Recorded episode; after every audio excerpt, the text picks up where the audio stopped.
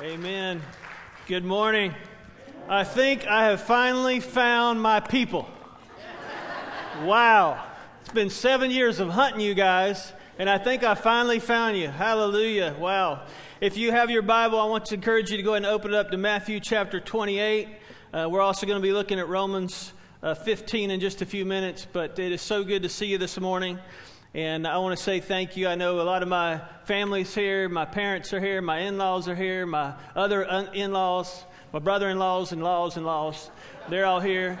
And so uh, we're glad that you're here this morning. Thanks for, uh, for coming this morning. And my dear friend Christine is down here this morning too. So thank you. Uh, so great to have her here this morning. And glad that you're here. By the way, we do this every Sunday. So come back. Come back to church. We do this every Sunday. And I love that song, Tyler. Thank you, because, you know, uh, I, am one of those guys he was talking about who wondered sometimes about the church, uh, what, what's going on with the church. And uh, my faith is Wayne, even being a pastor, preacher guy. I've served on church staff, and sometimes I thought maybe God made a mistake, but He didn't. He doesn't make mistakes. He doesn't make mistakes. Okay, just making sure you didn't go to sleep on me. Uh, he's good. We make mistakes, and uh, I, I, agree with Tyler what he said earlier. Uh, I love this body of believers. We're not perfect. If you're visiting this morning, I just want to tell you we're not perfect. And guess what? Neither are you. So you're in good company, and neither am I. Uh, so I'm glad that you're here this morning. That's one of the things that's awesome about the church and about uh, the body of Christ. But we, we do have a purpose. And what I've discovered is when we operate within our purpose, that's where the church really looks awesome and does awesome things. Uh, my wife discovered not too long ago I was working on a little home project, and uh, I'll just go ahead and tell you, handyman, I, am not. Uh, I was using a hammer as a screwdriver and she finally came to with me, whatever the project was, and she said, Why don't you try this? And I was like, Oh, maybe this would help actually screw the screw in instead of a hammer if I actually used the tool that was made for the, for the, for the job. And uh, I've discovered the same thing is true in church. If we will actually live out the way that we're supposed to and function as we should, some incredible things happen. Uh, I know some of you have been studying a guy named Francis Chan. Francis Chan is my second favorite author. and uh, just got to get that in there. My second favorite author, and he is uh, he's written a lot of new books. This his current book I just finished is called Letters to the Church, which is awesome. And I, I, was seeing some video things that he was doing online, and he shares this story that I thought would be appropriate to get us going this morning. His daughter's name is Rachel, he was having a conversation with his daughter a few months ago, and he said, Rachel, you need to go upstairs and clean your room. And she said, Okay, Dad, okay, I'll go upstairs and I'll clean my room. He said, She goes upstairs to clean her room, and a few minutes later, she comes down and he says, Rachel, did you clean your room? And she said, No, Dad, but I remember what you told me. You said to clean my room. I remember that. You said, Clean my room. He said, Rachel, go clean your room. He said, She goes upstairs. She comes down a few minutes later, and he says, Rachel, did you clean your room? Said, no, Dad. But I actually memorized what you said. Clean my room, clean my room, clean my room. I memorized it. I memorized it. He said, Rachel, go clean your room. She takes a friend who's come in the door at the time. They both go upstairs. They come down a few minutes later. He says, Rachel, did you clean your room? He said, No, but we sat around and we, we talked about how cool it would be if my room was clean. And we talked about different ways to clean my room. We talked about it. He tells this story and he said it's actually a fictitious story. He said, I made it up to illustrate that that's oftentimes what we do in the church. We have a mandate, gentlemen, ladies, we have a mandate from God's Word in Matthew chapter 28. Let's look at it together. Says, Go into all the world, all the world, and make disciples, baptizing them in the name of the Father and the Son and the Holy Spirit. Most of us know that. We can remember it. Many of us have it memorized. Many of us have sat in classes and we have sat around and discussed how awesome it would be maybe if we actually did it. We've even talked about techniques and methodologies to go out and to make disciples.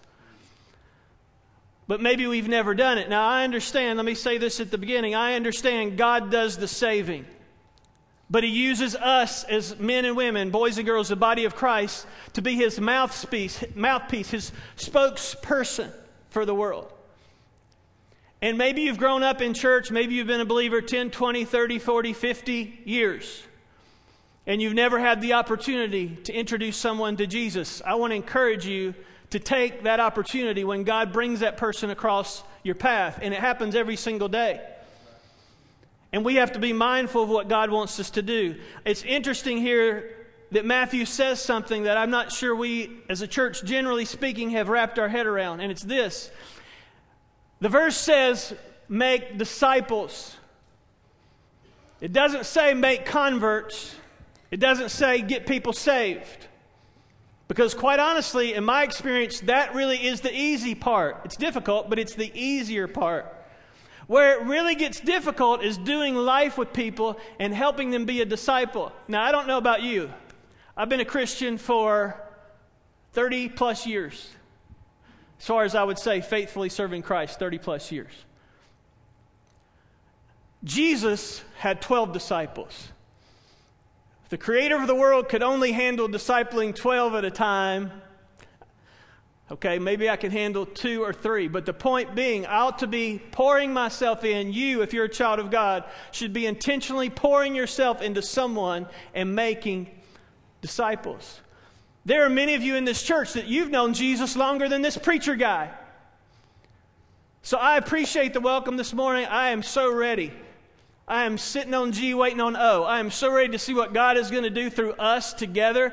But I just want to throw this out at the beginning of my chapter with you. If you were waiting on a preacher to do this, you waited in vain because you can do this without a preacher. That's right. You should be doing this without a preacher.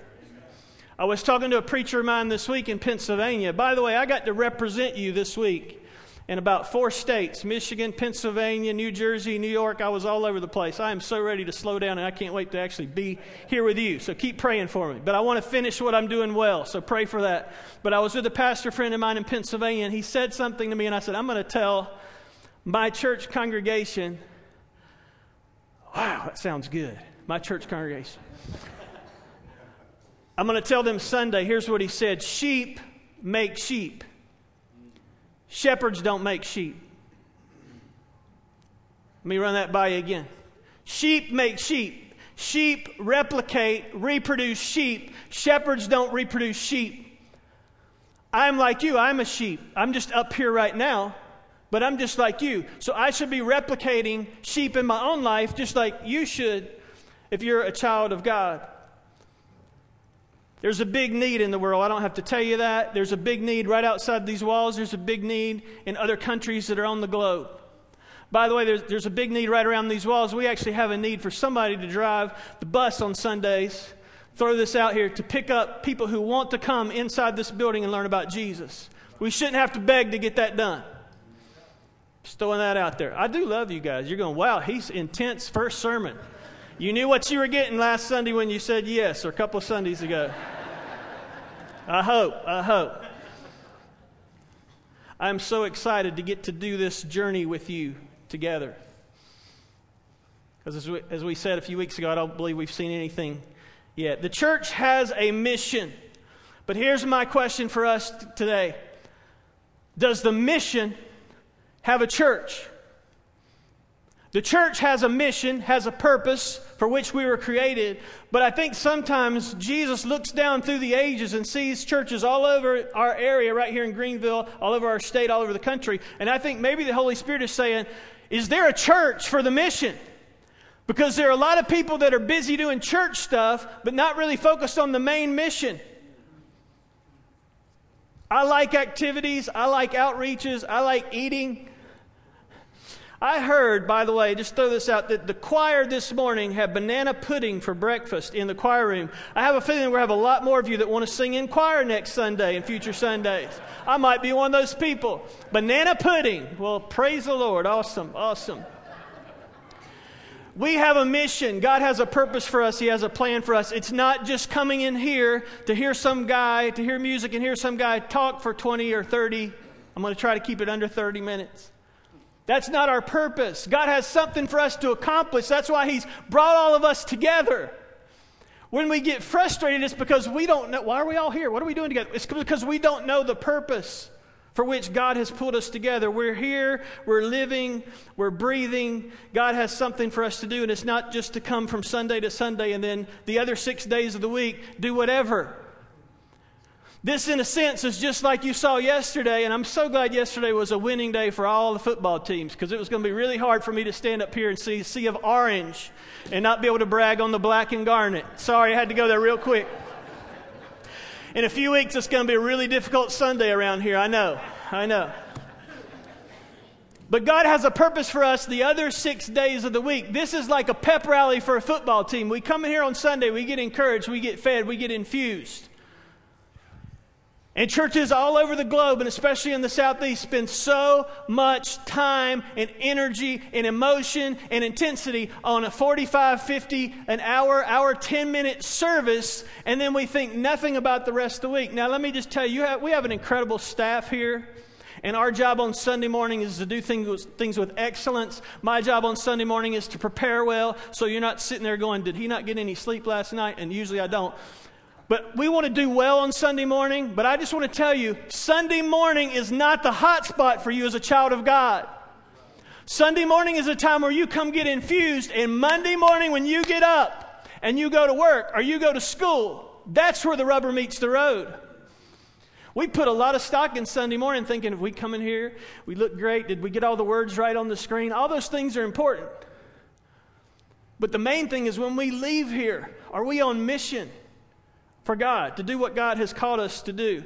So I see some truths in these scriptures for us, and I want us to look at four truths this morning from God's Word that will help us discover what it is that God has for us to do. What are the purposes for us as followers of Christ? Here's the first one The local church exists for the accomplishment of global mission. The local church exists for the accomplishment of global mission. We're here united to do something together. It's not all for the pastors, of which I am one, and Heath, and Kayla, and Joey. We're all here serving together. There's no hierarchy. We are just like you. The only difference between me and you is I'm up here this morning. So, our goal together is what can we accomplish this week? And our goal is the local church, the reason we exist, our mission is for the accomplishment of global mission. So, what does that mean? Well, it means several things. It means, number one, that has to be a priority.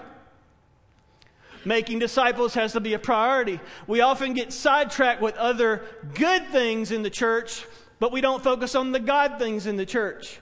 That's why churches turn into country clubs or they turn into activity centers, and everything happens except the proclamation of the gospel. And Jesus is never mentioned, Jesus is on the back burner.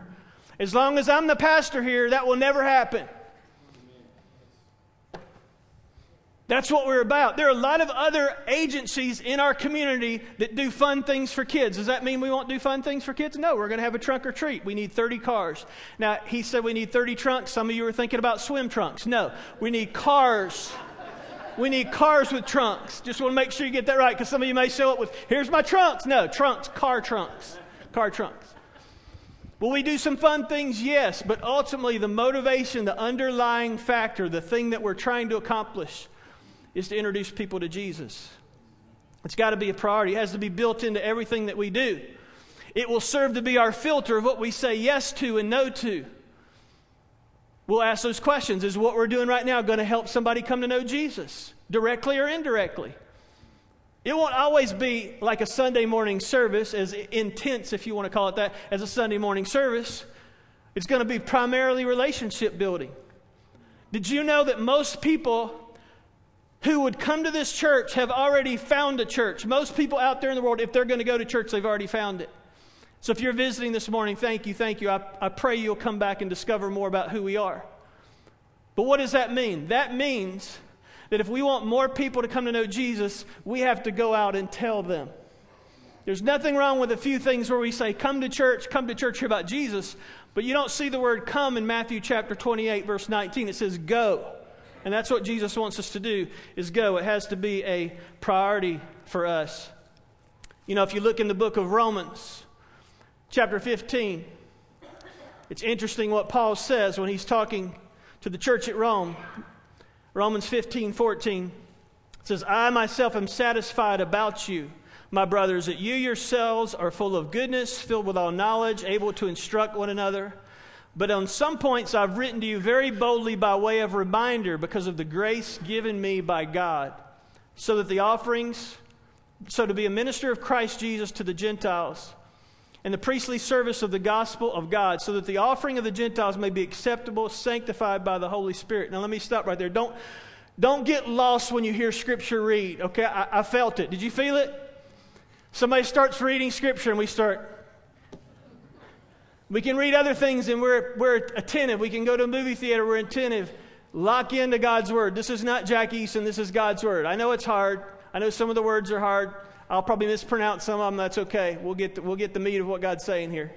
Notice the progression that Paul begins to describe in these verses. Verse 17, he says, In Christ Jesus, then, I have reason to be proud of my work for God, for I will not venture to speak of anything except what Christ has accomplished through me this is key to bring the Gentiles to obedience by word and deed, by the power of signs and wonders, by the power of the Spirit of God, so that from Jerusalem and all the way around to Illyricum I fulfilled the ministry of the gospel of Christ.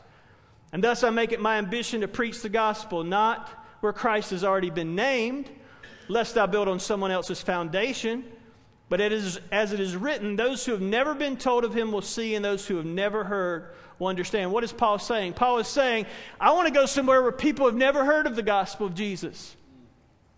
He's talking about going to Spain as one of his missionary journeys, and he's even asking the people to participate. I want to go somewhere where people have never heard about Jesus. Can I share something with you? You may not know this. Fact there are people within 100 yards, 200 yards of this building that have never heard the name of Jesus.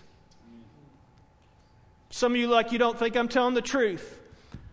What do I mean by that? Some of them have really never heard the name Jesus. Some of them, the Jesus they have heard is not the Jesus of the Bible.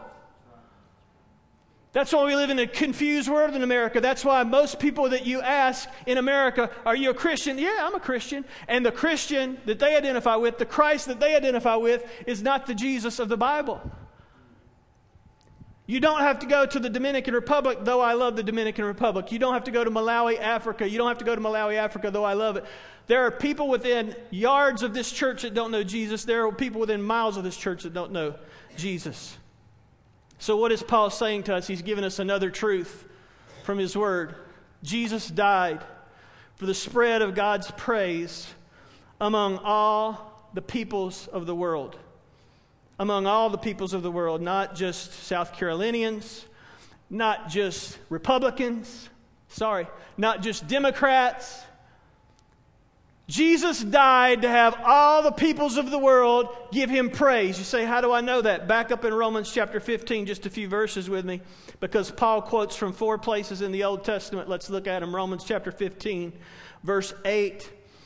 He says, For I say that Christ has become a servant to the circumcision on behalf of the truth of God. He's talking about the Jews and getting ready to talk about the Gentiles to confirm the promises given to the fathers. Here we go with the Gentiles, verse 9. And for the Gentiles to glorify God for his mercy, as it is written, Therefore I will give praise to thee. Now watch these keywords among the Gentiles, and I will sing to thy name.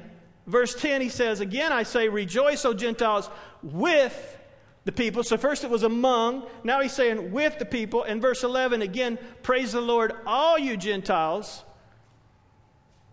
and let all the peoples praise him.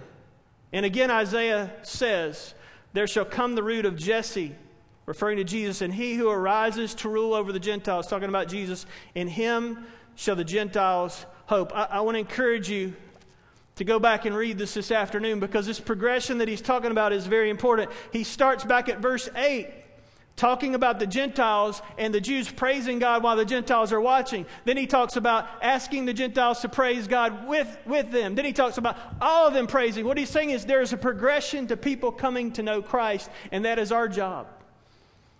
Because Jesus died for the spread of God's praise among all the peoples of the world. I love that. All those verses, by the way, all those verses, by the way, are some of those are in Psalm. Praise the Lord, all you Gentiles, is a quote from Psalm 117. So, from the Jews praising God among the Gentiles to praising God with the Gentiles to the Jewish people calling the Gentiles to God, that is our role as believers. So, what does that mean for us? What it means for us is, as followers of Christ, we have to have the same goal. If Jesus died for the praise of all people on the earth, then that is our goal. That's what Jesus is inviting us to do. Our goal should be the same thing. That's the purpose for which Christ died, for, for the accomplishment of global mission. So his purpose includes every one of us. Why is this important? It's important for a couple reasons. No one in here, if you say you're a child of God, is excluded from this responsibility. It's not just the pastor's job or the professional paid staff people.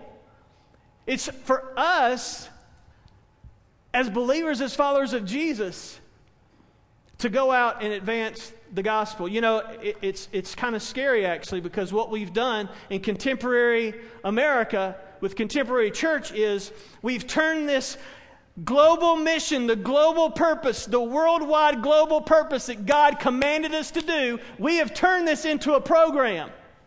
That's for the missions program, that's not for me. The missions committee will do that. That's not for me. That's not biblical. That's for all of us as children of God.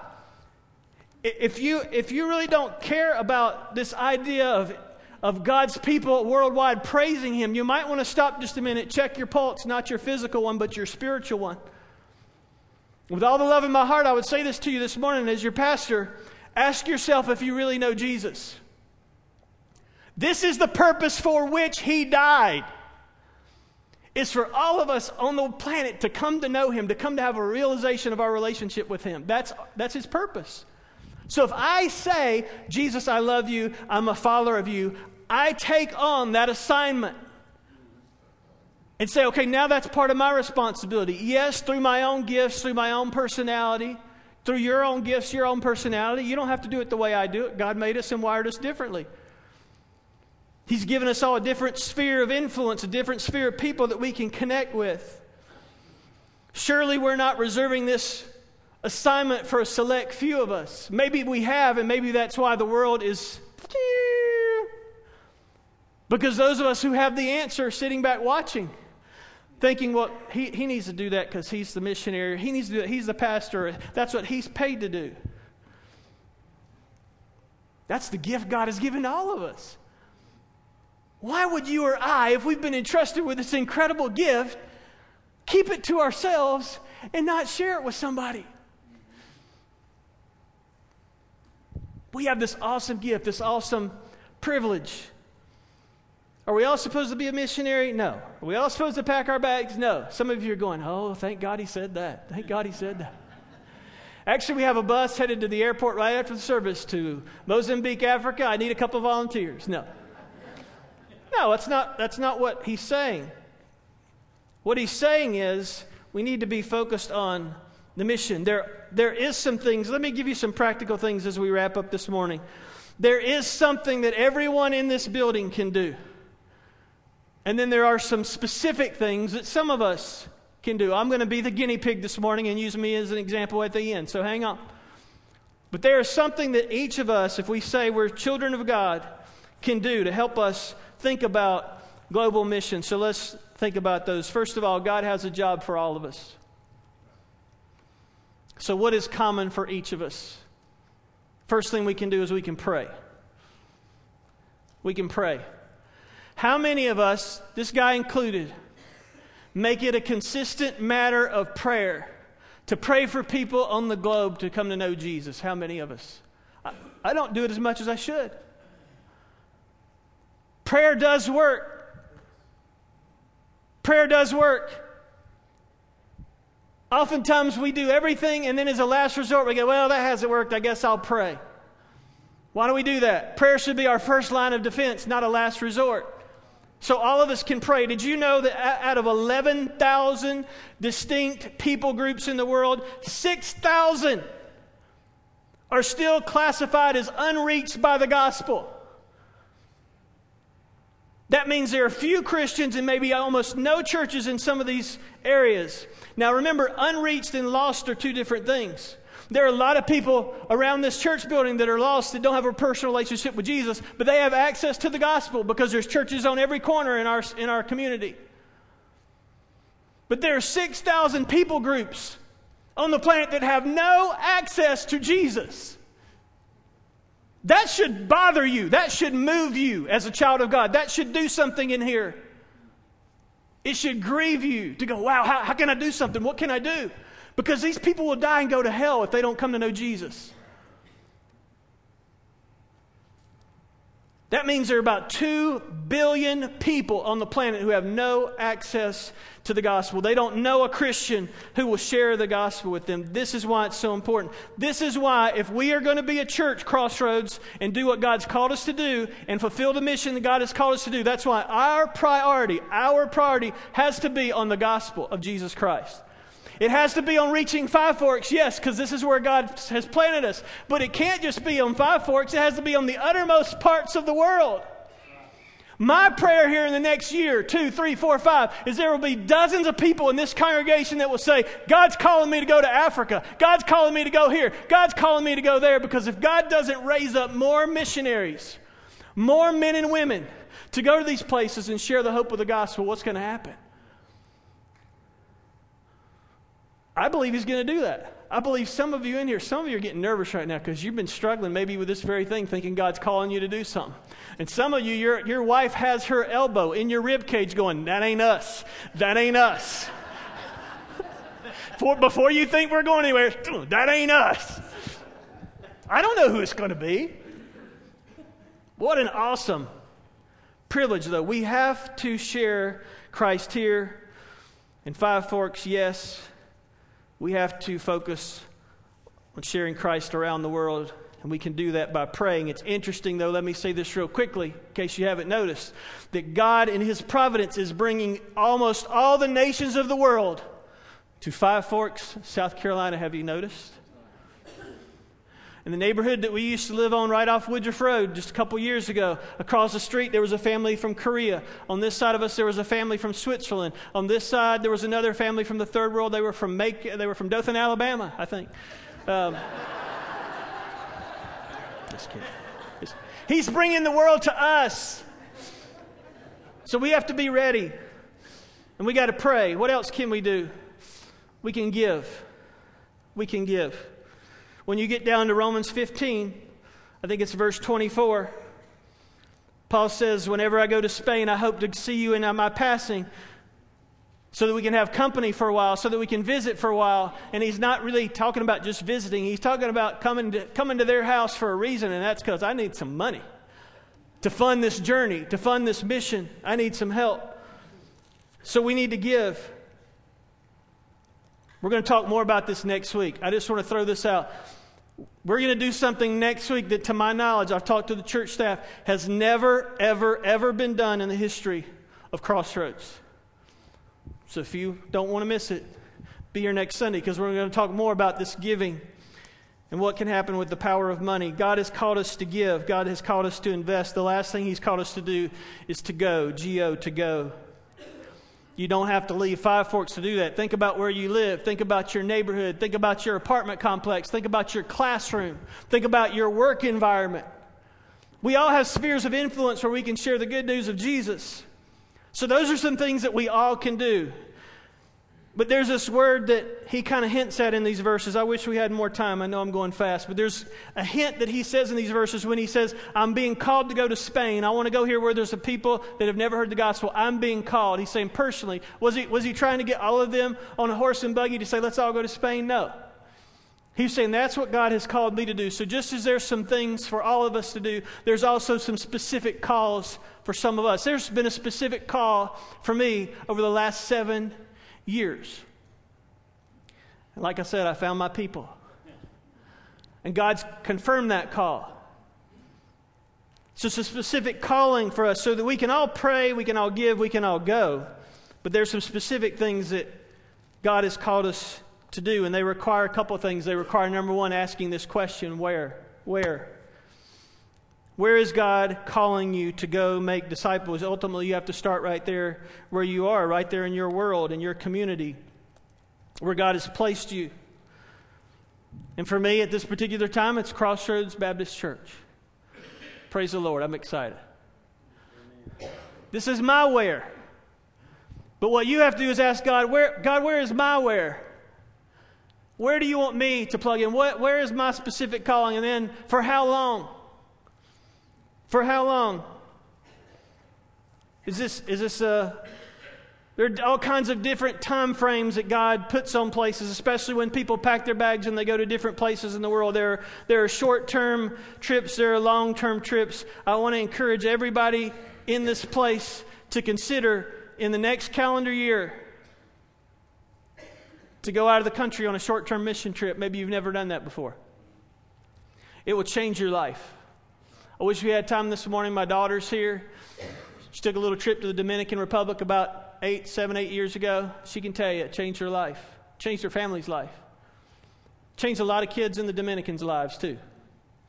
Some of you in this room, I'm going to be taking a group at the end of December for about five or six days, and I want some of you to go with me. You've never been before. When I just said that, some of you, your heart skipped a beat, and you're like, oh my goodness, that's supposed to be me. I say that, make you laugh, but I'm also serious. And this morning at the invitation, I'm going to give you an opportunity to respond if that's what God said to you. See, what we sometimes do is God speaks to us, and we put it off for a week and another week, and after a while it becomes a distant memory. God spoke to us back here, but we put it off. So this morning I'm going to invite you to do that in just a few minutes. I want to encourage you to think about that opportunity that you've got. Are you ready to follow His mission? So here's some questions for you to ask as we wrap up our time together. We're going to pray and we'll be done. If you're wondering how you should respond this morning, just a couple of questions. The, uh, the mission God has for us, by the way, is not an impossible one. It's impossible in our own strength, but with His strength, we can accomplish it. So here's some questions for you to think about this morning. What is your part in God's mission? Because we all have a part. What is your part in God's mission? Will you pray? Will you pray and ask God what He wants you to do? Would you give to support what God wants to do? Will you pack your bags? Will you go? I, I'm excited about what God is going to do here in the future, but I will be the first to tell you, my dear Crossroads friends, that it's going to take every single one of us in this place because God has some big goals, if you want to use that word. I like to, I prefer the word need because goals don't mean a whole lot anymore. I had a goal last year to, you know, run five miles, drop 25 pounds, and the new year came and went, and I just kept on eating and kept on walking. But I think God has some needs that He wants us to accomplish. Could He do it by Himself? Sure. God could wave His magic wand and do whatever He wants. But the Creator of the world has chosen to use you and I to partner with Him to do His work. I mean, that's amazing to me. That still just blows me away that He's actually given us an opportunity to participate. And this morning, I want to give you an opportunity to respond to Him this morning. For some of you, it's to come down front and pray and, and to kneel. For some of you, it's to confess, God, I need to be more about your mission. For some of you, it's to come maybe take my hand or take Heath's hand and say, you know what, you're right, I need to get out of the country. God's calling me to go somewhere. You may not even know where it is yet. That's okay. That's all right. I'm going to ask that you just ask God to speak to your heart in this morning for you to respond as He leads. Would you pray with me this morning? Father, thank you for your love for us. Thank you for the mission that you allow us. You've given us the privilege to participate and be on mission with you. I pray for these friends in this room. Lord, would you would you percolate? Would you, uh, in our hearts, Lord, would you just Open up our hearts, motivate our hearts, my heart included, God, to be about what you want us to be about. I, I pray for some friends this morning that long before I showed up on the scene, you've been dealing with their hearts about missions. Maybe it's short term, maybe it's to pack their bags and leave the country for a year or two. I pray this morning they would respond, if that's you speaking to them, that they would respond in obedience to you this morning. Would you motivate us to pray for people on other parts of the world today that don't have the privilege to do what we do.